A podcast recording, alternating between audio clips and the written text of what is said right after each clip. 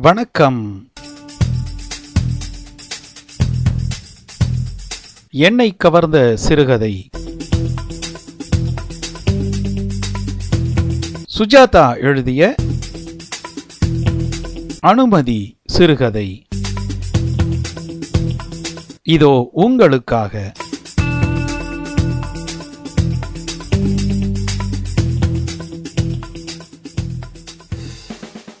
ராமதுரை அபிராமி அந்தாதியின் நூல் பயனில் தேடி தேடி பார்த்தார்.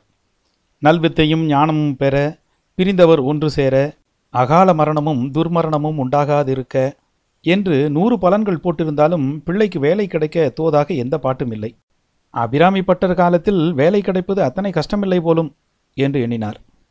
அதே சமயம் இவ்வாறு எண்ணுவதே பாவம் தப்பு என்று பட்டு சந்தேகத்துக்கொள்ளேன் மனதில் நின் கோலமல்லாது என்று தொடர்ந்து சொல்லிவிட்டு பூஜை அறையிலிருந்து வெளியே வந்தபோது மேஜை மேல் மந்தார இலையில் இட்லி சட்னி பொட்டலம் காத்திருந்தது. மகாலட்சுமி அடுத்த வீட்டில் ஸ்டார் டிவி பார்க்க சென்றிருக்க பாலாஜி அப்போதுதான் எழுந்து பல் துலக்கி கொண்டிருந்தான். உறுப்பில்லாமல் இருக்கிறானே என்று ஆத்திரம் வந்தாலும் காதல் கீதல் என்று எதுவும் ஆரம்பிக்காமல் ஒழுங்காக லைப்ரரி போய் பார்ட் டைம் செய்துவிட்டு வீட்டுக்கு வருகிறானே. அதுவே பாக்கியம் என்று மனத்தில் நிம்மதி இருந்தது. இவனுக்கு கல்யாணம் பண்ண வேண்டும். அதற்கு அபிராமி அந்தாதியில் நல்ல பாட்டு இருக்கிறது. திங்கட் பசுவின் மனம் நாரும் சீரடி சென்னி வைக்க. ஆனால் மகன் பாலாஜி என்னும் விஸ்வநாதனுக்கு வேலை கிடைப்பது இரண்டு வருஷம் இழுத்தடித்து கொண்டு போய்விட்டது. போன வருஷம் பல நிறுவனங்களுக்கு மனு போட்டு அனுமதி பரீட்சை எழுதினான். ஏதிலும் கிடைக்கவில்லை. சிரத்தையுடன் படிக்கவில்லை என்றுதான் தோன்றியது. அதை கேட்கவும் தயக்கமாக இருந்தது. கோபக்காரன் சண்டை போட்டுக்கொண்டு வீட்டை விட்டு ஓடிப்போய் விட்டானால் ஒரே பையன். இந்த வருஷம் எப்படியாவது கொஞ்சம் கஷ்டப்பட்டு படிச்சிட்டேன் பாலாஜி என்றார். அவன் எம்ப்ளாய்மெண்ட் நியூஸை விரக்தியுடன் பார்த்து கொண்டு என்னப்பா இத்தனை வருஷம் படித்து பாஸ் பண்ணி மறுபடியும் வேலைக்கு போறச்சுன்னா போர் அடிச்சு போச்சுப்பா என்றான். லட்சுமி ஆங்காங் பணக்காரர்கள் இல்லங்களை திறந்து விட்டு அப்போதுதான் உள்ளே வந்தாள். பின்ன என்னதான் செய்கிறதா உத்தேசம்? நான் உங்களுக்கு பாரமாக இருக்கிறேனா? இல்லை இருந்தாலும் படிப்பு முடிஞ்சு ரெண்டு வருஷம் ஆச்சேன்னு. வேலை கல்யாணம் பிள்ளை பெற்றுக்கிறது அப்பா இதுதானா வாழ்க்கையில் குறிக்கோள்? வேற ஏதாவது இருந்தால் சொல்லு. சாமியாரா போகணுங்கிறியா? என்றாள் மகாலட்சுமி. சொல்கிறேன் என்றான் விரோதமாக. நீ சும்மா இரு என்று மனைவியை அதட்டிவிட்டு அந்த பாரத் பரீட்சை எழுத போகிறல்ல இந்த வருஷம் அவனை பாரத் கம்பெனி பரீட்சைக்கு எழுத சொல்வதற்கே பெரிய போராட்டமாகிவிட்டது. எனக்கு அந்த பரீட்சையெல்லாம் பாஸ் பண்ண தெம்பில்லைப்பா. ரொம்ப டஃப்பாக இருக்குது போன வருஷம் எழுதினேனே. ஒரே மாதிரி நாலு ஆன்சர் கொடுத்துருக்கான். அதில் எல்லாமே சரி போல் இருக்குது ரொம்ப கஷ்டமான பரீட்சை. பேப்பர் செட் பண்ணுறவன் எல்லாம் இதுக்கு முந்தி எமலோகத்தில் சித்திரவதை டிபார்ட்மெண்ட்டில் இருந்தவன் போல். இன்னும் ஒரு முறை எழுதி பாரேன். கொஞ்சம் சிரத்தையாக படித்து ஏதோ நீங்கள் சொல்கிறீங்கன்னு எழுதுகிறேன் என்றான். கிடைச்சா நல்ல வேலை தானே? நல்ல வேலை தான். இந்தியாவிலேயே சிறந்தது. ஆனால் பத்தாயிரம் பேர்னா எழுதுகிறாங்க அதை பற்றி உனக்கு என்ன? எனக்கு எங்கே கிடைக்க போகிறது கொஞ்சம் படித்து பாரேன். கொஞ்சம் எஃபர்ட் ரமேஷ் எழுதி பாஸ் பண்ணலை? ரமேஷ் மகாலட்சுமியின் தம்பி பையன். அம்மா எத்தனை தடவை சொல்லியிருக்கேன் ரமேஷ் வேற நான் வேறன்னு? நீ உள்ளே போறியா இல்லையா? என்று அவளை ஆள்காட்டி வரலால் திசை காட்டினார். ஆமாம் எல்லாரும் சேர்ந்து என்ன அதட்டுங்கோ. ட்ரை பண்ணுறேன்ப்பா எனக்காக நீங்கள் ரெண்டு பேரும் சண்டை போட வேண்டாம் என்றான். அவனை பார்க்க பரிதாபமாக இருந்தது. எட்டு செமஸ்டர். ஏறக்குறைய எண்பது பேப்பர் எழுதி களைத்து அழுத்து மறுபடி பரீட்சை என்றால் எத்தனை அலுப்பாக இருக்கும்? எத்தனை போட்டி? ஒரு வேலைக்கு எத்தனை விண்ணப்பங்கள்? ஹம் இந்த உலகத்து மேலே வெறுப்பு இல்லாமல் நான் நடமாடின்றிருப்பதே இருப்பதே ஆச்சரியம் என்று பனியனை மாட்டிக்கொண்டு புறப்பட்டான். எங்கே போகிறான் ம் தெருக்கோடியில் போய் நிற்பான் மகாலட்சுமி சொன்னாள். ஆஃபீஸில் அவரை தேடிக்கொண்டு விஷ்ணுமூர்த்தி என்பவர் வந்திருந்தார். ராமதுரையின் மேசை மேல் ஆப்பிள் பழங்களையும் பென்சில் செட்டையும் வைத்தபோதே உஷாரானார். என்ன விஷயம்? இதெல்லாம் எதுக்கு? விஷ்ணுமூர்த்தி என்பவர் அறிமுகம் ஆவதற்கு முன்னாலேயே சிரித்தார். அந்த கூழை சிரிப்பை ரத்து செய்யாமல் விவரம் சொன்னார். அவர் மேலதிகாரிக்கு கோரமங்கலாவில் ஒரு சைட் அலர்ட் ஆகியிருந்தது. அது இன்னும் லெட்டரா வரவில்லை. விசாரித்ததில் ஏதோ பேமெண்ட் டீஃபால்ட் இருந்ததால் அலாட்மெண்ட் கேன்சல் ஆகி கமிஷனருக்கு மனு போட்டிருக்கு. அந்த மனு ராமதுரையின் டேபிளுக்கு வந்திருப்பதாகவும் சொன்னார். ஆமாம் நான் என்ன செய்யணும்? என்றார். நீங்கள் நினைத்தால் அலாட்மெண்ட் கொடுக்க சிபாரிசு செய்யலாம் என்றார். வேணுமென்றால் கவனித்துக் கொள்ளலாம் என்றார் அறையில் சுற்றுமுற்றும் பார்த்து. ராமதுரை அவரை நேராக நோக்கி லஞ்சமா? என்றார். அப்படின்னு இல்லை. ஒரு கன்சிடரேஷன் எழுந்து போய்யா. நான் இந்த டிபார்ட்மெண்ட்டில் இருபத்தஞ்சி வருஷம் உழைச்சிருக்கிறேன். வீட்டுக்கு ஒரு குண்டூசி கூட எடுத்து செல்ல மாட்டேன் தெரியுமா? சொன்னாங்க. பின் என்ன தைரியத்தில் என்கிட்ட லஞ்சம் கொடுக்க வருகிறீர்? இப்போ போலீஸுக்கு ஃபோன் பண்ணினால் உண்மை அரெஸ்ட் பண்ணுவார்கள் தெரியுமா?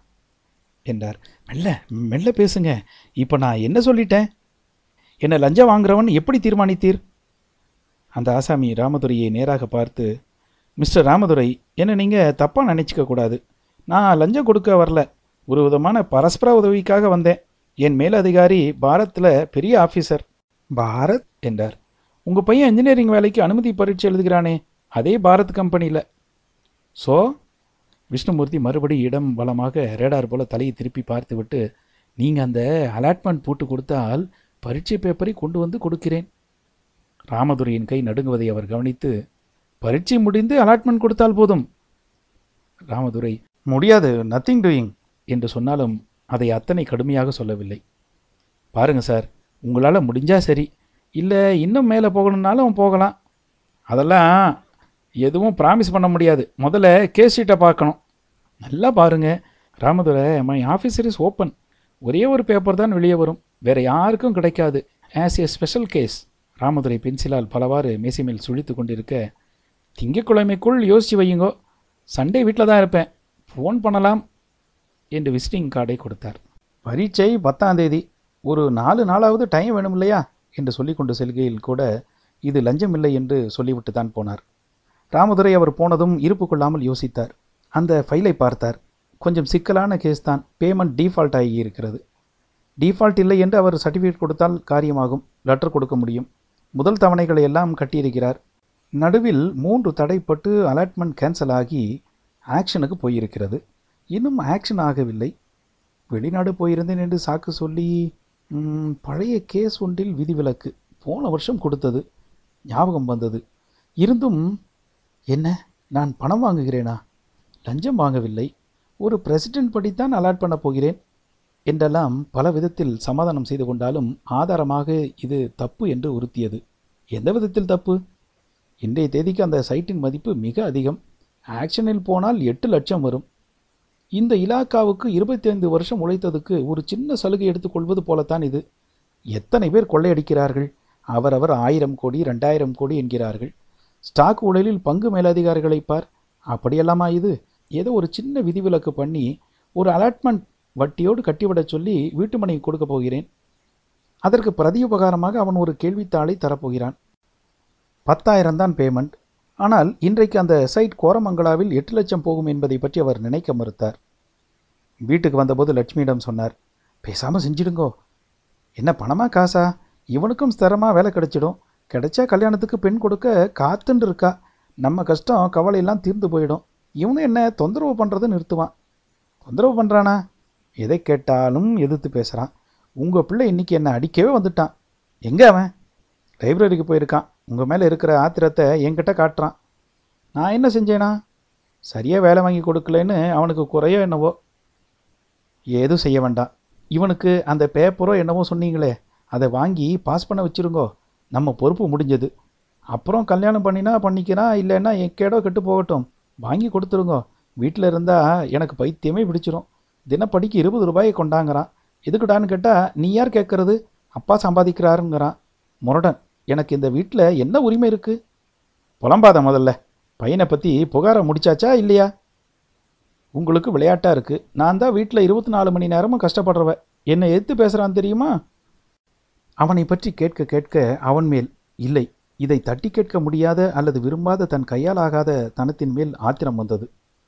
சரி சரி சாயங்காலம் வந்ததும் கேட்டுடுறேன் என்றார். கேட்க மாட்டீங்க. அதுக்கெல்லாம் தைரியம் எங்கே இருக்குது பேசாமல் அந்த பேப்பரோ என்ன அழவோ அதை வாங்கி கொடுத்துருங்கோ. ராத்திரி பாலாஜி வந்ததும் அவன் மேல் கோபம் வந்தது. என்ன பாலாஜி பரீட்சைக்கு எப்படி படிக்கிற? இனிமே தான் ஆரம்பிக்கணும். இந்த வருஷம் பேட்டர்னை மாற்றிருக்காளாம் எனக்கு என்னவோ சான்ஸே இல்லைப்பா. எனக்கு தெரிஞ்சவர் ஒருத்தர் வாரத்தில் வேலை பார்க்குறார். அவர் சில குறிப்புகள் மாதிரி கொடுக்குறேன்னு இருக்கார். அப்படியா? என்றான். பரவாயில்லையே. அவர் அட்ரஸ் கொடுங்கப்பா நான் போய் பார்த்துட்டு வரேன். அவரே என்னை பார்க்க வருவார். ஏதாவது இன்ட்டு கிடச்சி அதிர்ஷ்டம் அடித்து பாஸ் பண்ணாதான் சரி. ரொம்ப கஷ்டமான பரீட்சை என்றான். இந்த தடவை பாஸ் பண்ணிடுவே பாலாஜி. ஏன்? அபிராமி ஆந்தாதி ரெண்டு வேளை சொல்ல ஆரம்பிச்சிருக்கீங்களே அதனாலயா? அம்மா கூட என்ன சண்டை? எத்து பேசினியாமே. அம்மா நான் சொல்கிறதையெல்லாம் உங்ககிட்ட சொல்கிறா அவள் என்கிட்ட கேட்குற கேள்வியெல்லாம் சொல்கிறாளா சொல்ல மாட்டாப்பா. அம்மா சில வேளை என்ன எப்படிலாம் திட்டுறா தெரியுமா? தண்டச்சோறுன்ற போதெல்லாம் என்ன ஆத்திரம் வரும் தெரியுமா? இருந்தாலும் உன் அம்மா தானடா அவ. அதை சொல்லுங்க ஞாபகப்படுத்துங்க. இவனுக்கு சின்ன வயசில் மாந்தம் வந்து என்ன கஷ்டப்பட்டிருக்கேன்னு சொல்லுங்க. என்றாள் உள்ளே நுழைந்ததுமே. எல்லாத்துக்கும் லிமிட் இருக்கு இல்லையா? ஒவ்வொரு முறையும் பணம் கொடுக்குறப்ப பிச்சைக்கார மாதிரி ஃபீல் பண்ண வைக்கிறா. எப்போ பார்த்தாலும் ரமேஷோட கம்பேரிசன் இனிமே அவனுக்கு பணம் கொடுக்குற காரியத்தை என்கிட்ட ஒப்படைக்க வேண்டாம். சொல்லிட்டேன். ஷடப் என்றான். பார்த்தீங்களா கேட்டுட்டே இருக்கீங்களே. என்ன பண்ண சொல்கிற வளர்ந்த பையனை அடிக்க முடியுமா? அது ஒன்று தான் பாக்கி. ராமதுரைக்கு வந்த கோபத்தில் அவனை ஏன் பெற்றோம் என்று தோன்றியது. ஒரே சவட்டு சவட்டலாம் என்ற ஆத்திரம் விஷ்ணுமூர்த்தி வந்ததால் அடங்கிவிட்டது. பாலாஜி தன் அறைக்கு போய்விட்டான். என்ன சார் பார்த்தீங்களா? நமஸ்காரம்மா என்று கூட ஆப்பிளை மேஜமேல் வைத்தார். கேஸ் ஷீட்டை பார்த்தேன். ஒரு வருஷம் வெளிநாடு போயிருந்ததால் பணம் கட்ட முடியலன்னு மனுவை மாற்றி கொடுத்துருங்கோ அலாட்மெண்ட்டை ரெஸ்டோர் பண்ணிடுறேன். இதை கேட்டதும் அவர் முகம் பல்பு போட்டார் போல் பிரகாசமாகியது. பிரில்லியன்ட் வெரி குட் அப்போ காரியம் முடிஞ்சாப்புல தான் ஆமாம் அப்புறம் அந்த பரீட்சை தானே. நான் சொன்ன வார்த்தையே காப்பாற்றுவேன் அவர் தன் கைப்பையை துழாவி காகித உரையை எடுத்தார். இதை பையன்கிட்ட கொடுத்துட்டு இது மாதிரி வரும்னு சொல்லிடுங்கோ. வேற எதுவும் சொல்ல வேண்டாம். அதெல்லாம் ப்ராப்ளம் இல்லை. அப்போது பாலாஜி உள்ளே வந்தான். பாலாஜி நான் சொல்லலை. பாரத்தில் நம்ம ஃப்ரெண்டுன்னு இவர் தான் நமஸ்காரம் சார். உங்கள் கம்பெனி பரீட்சை ரொம்ப டஃப்பாக இருக்குது இவர் தான் பரீட்சையை பற்றி இன்ட்டு கொடுக்குறார். பாலாஜி அந்த கவரை பார்த்தான். இதில் இருக்கிற மாதிரி வரும் கேள்விகள் எல்லாம். இது மாடல் பேப்பர் மாதிரி. அப்படியா? ரொம்ப தேங்க்ஸ் சார். இந்த முறையாவது ஆனஸ்டாக முயற்சி பண்ணி பார்க்கலாம் என்று அவன் அதை வாங்கி கொண்டான். அப்போது நான் வரட்டுமா? வியாழக்கிழமை வந்தால் அலாட்மெண்ட் லெட்டர் ரெடி ஆயிருமா? மத்தியானம் வாங்கோ. அப்போ தான் சேர்மன் ஆஃபீஸில் இருப்பார். கையெழுத்து வாங்க முடியும். காரியம் ஆயிடுமோ இல்லையோ? ஆயிடும். உங்களுக்கும் ஆயிடும்.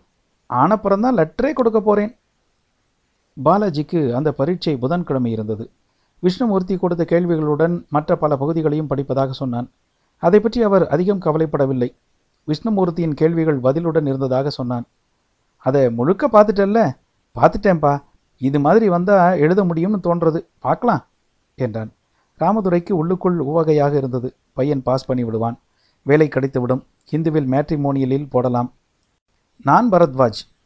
Match for handsome boy age twenty seven employed in premier public புதன்கிழமை ஆபீஸ் போயிருந்ததால் சாயங்காலம் வரை விசாரிக்க முடியவில்லை. திரும்பி வந்ததும் பாலாஜி வந்தானா? என்றார். வந்தாச்சு. மாடியில் படுத்துட்டு இருக்கான். பரீட்சை எப்படி எழுதுனானாம்? அவனையே கேளுங்கோ. பரீட்சை எழுத போயிட்டு சீக்கிரமே வந்துட்டான். எப்பட்றா எழுதுனேன்னு கேட்டதுக்கு உன் வேலையை பாருன்ட்டு போனான். முதலிலேயே விடைகள் தெரிந்ததால் சீக்கிரம் எழுதி முடித்துவிட்டு வந்துவிட்டான். பைத்தியமே! என்று மனசில் சொல்லி கொண்டார். பாலாஜி ஆறு மணிக்கு மத்தியான தூக்கத்தால் உப்பின கன்னங்களுடன் வந்தான். என்ன பாலாஜி எப்படி இருந்தது பேப்பர் அவர் எதிரே உட்கார்ந்தான். அப்பா ரொம்ப சர்ப்ரைஸ் அந்த பேப்பர் மாடல் பேப்பர் இல்லை அதே பேப்பர் அன்னைக்கு அந்த ஆள் கொண்டு வந்து கொடுத்த அதே பேப்பர் ஒரு கேள்வி கூட தவறாமல் நூறு கேள்வியும் அதே வந்தது. அப்படியா? தட்ஸ் லக்கி எழுதிட்டே இல்லையோ? அதான் சீக்கிரமே எழுதிட்டு வந்துட்டியா? இல்லை எழுதாமல் வந்துட்டேன். அதிர்ந்து போய் என்னது? என்றார். ஆமாம் விருந்தாளை கொடுத்துட்டு எழுந்து வந்துட்டேன். என்னடா சொல்கிற பைத்தியக்காரா? ஏண்டா? எனக்கு என்னவோ இது நியாயம் இல்லைன்னு பட்டது. பத்தாயிரம் பேர் எழுதுறாங்க. ஒழுங்காக நேர் வழியில் மாஞ்சு மாஞ்சு எழுதுறாங்க. நான் மட்டும் திருடப்பட்ட லீக்கான பேப்பரை வச்சு எழுதுறது இட்ஸ் நாட் ஃபேர் அப்பா நீங்கள் அன்னைக்கு பேசிகிட்டு இருந்ததை கவனிச்சப்ப அந்த ஆளுக்கு ஏதோ காரியம் செய்ததுக்கு லஞ்சம் மாதிரி தான் அந்த பேப்பரோன்னு தோணுச்சு. எனக்கு பிடிக்கலப்பா. என்னடா பிடிக்கல? அப்பா நீங்கள் எவ்வளவு சுத்தமானவர்னு தெரியும். எனக்காக நீங்கள் உங்களை கரைப்படுத்திக்கிறத நான் விரும்பலை. அப்புறம் இந்த மாதிரி பரீட்சையெல்லாம் சொந்த முயற்சியில் தான் பாஸ் பண்ண விரும்புகிறேன் உங்களை சார்ந்து இருந்தது போதும் எனக்கு. மகாலட்சுமி இடிந்து போய் கன்னத்தில் கை வைத்து தரையில் உட்கார்ந்து விட்டாள். ம் இந்த மாதிரி ஒரு பைத்தியத்தை பெற்று வச்சிருக்கோமே. அவனை அடிங்களேன் முதுகலை. ஆத்திரம் தீர ஒரு சாத்து சாத்துங்களேன் என்றாள். ராமதுரை கிட்டே போய் அவனை அணைத்து கொண்டார்.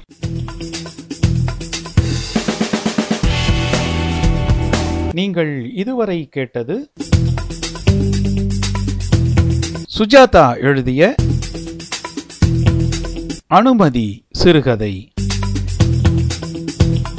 வாசித்தவர் புதல்வன்.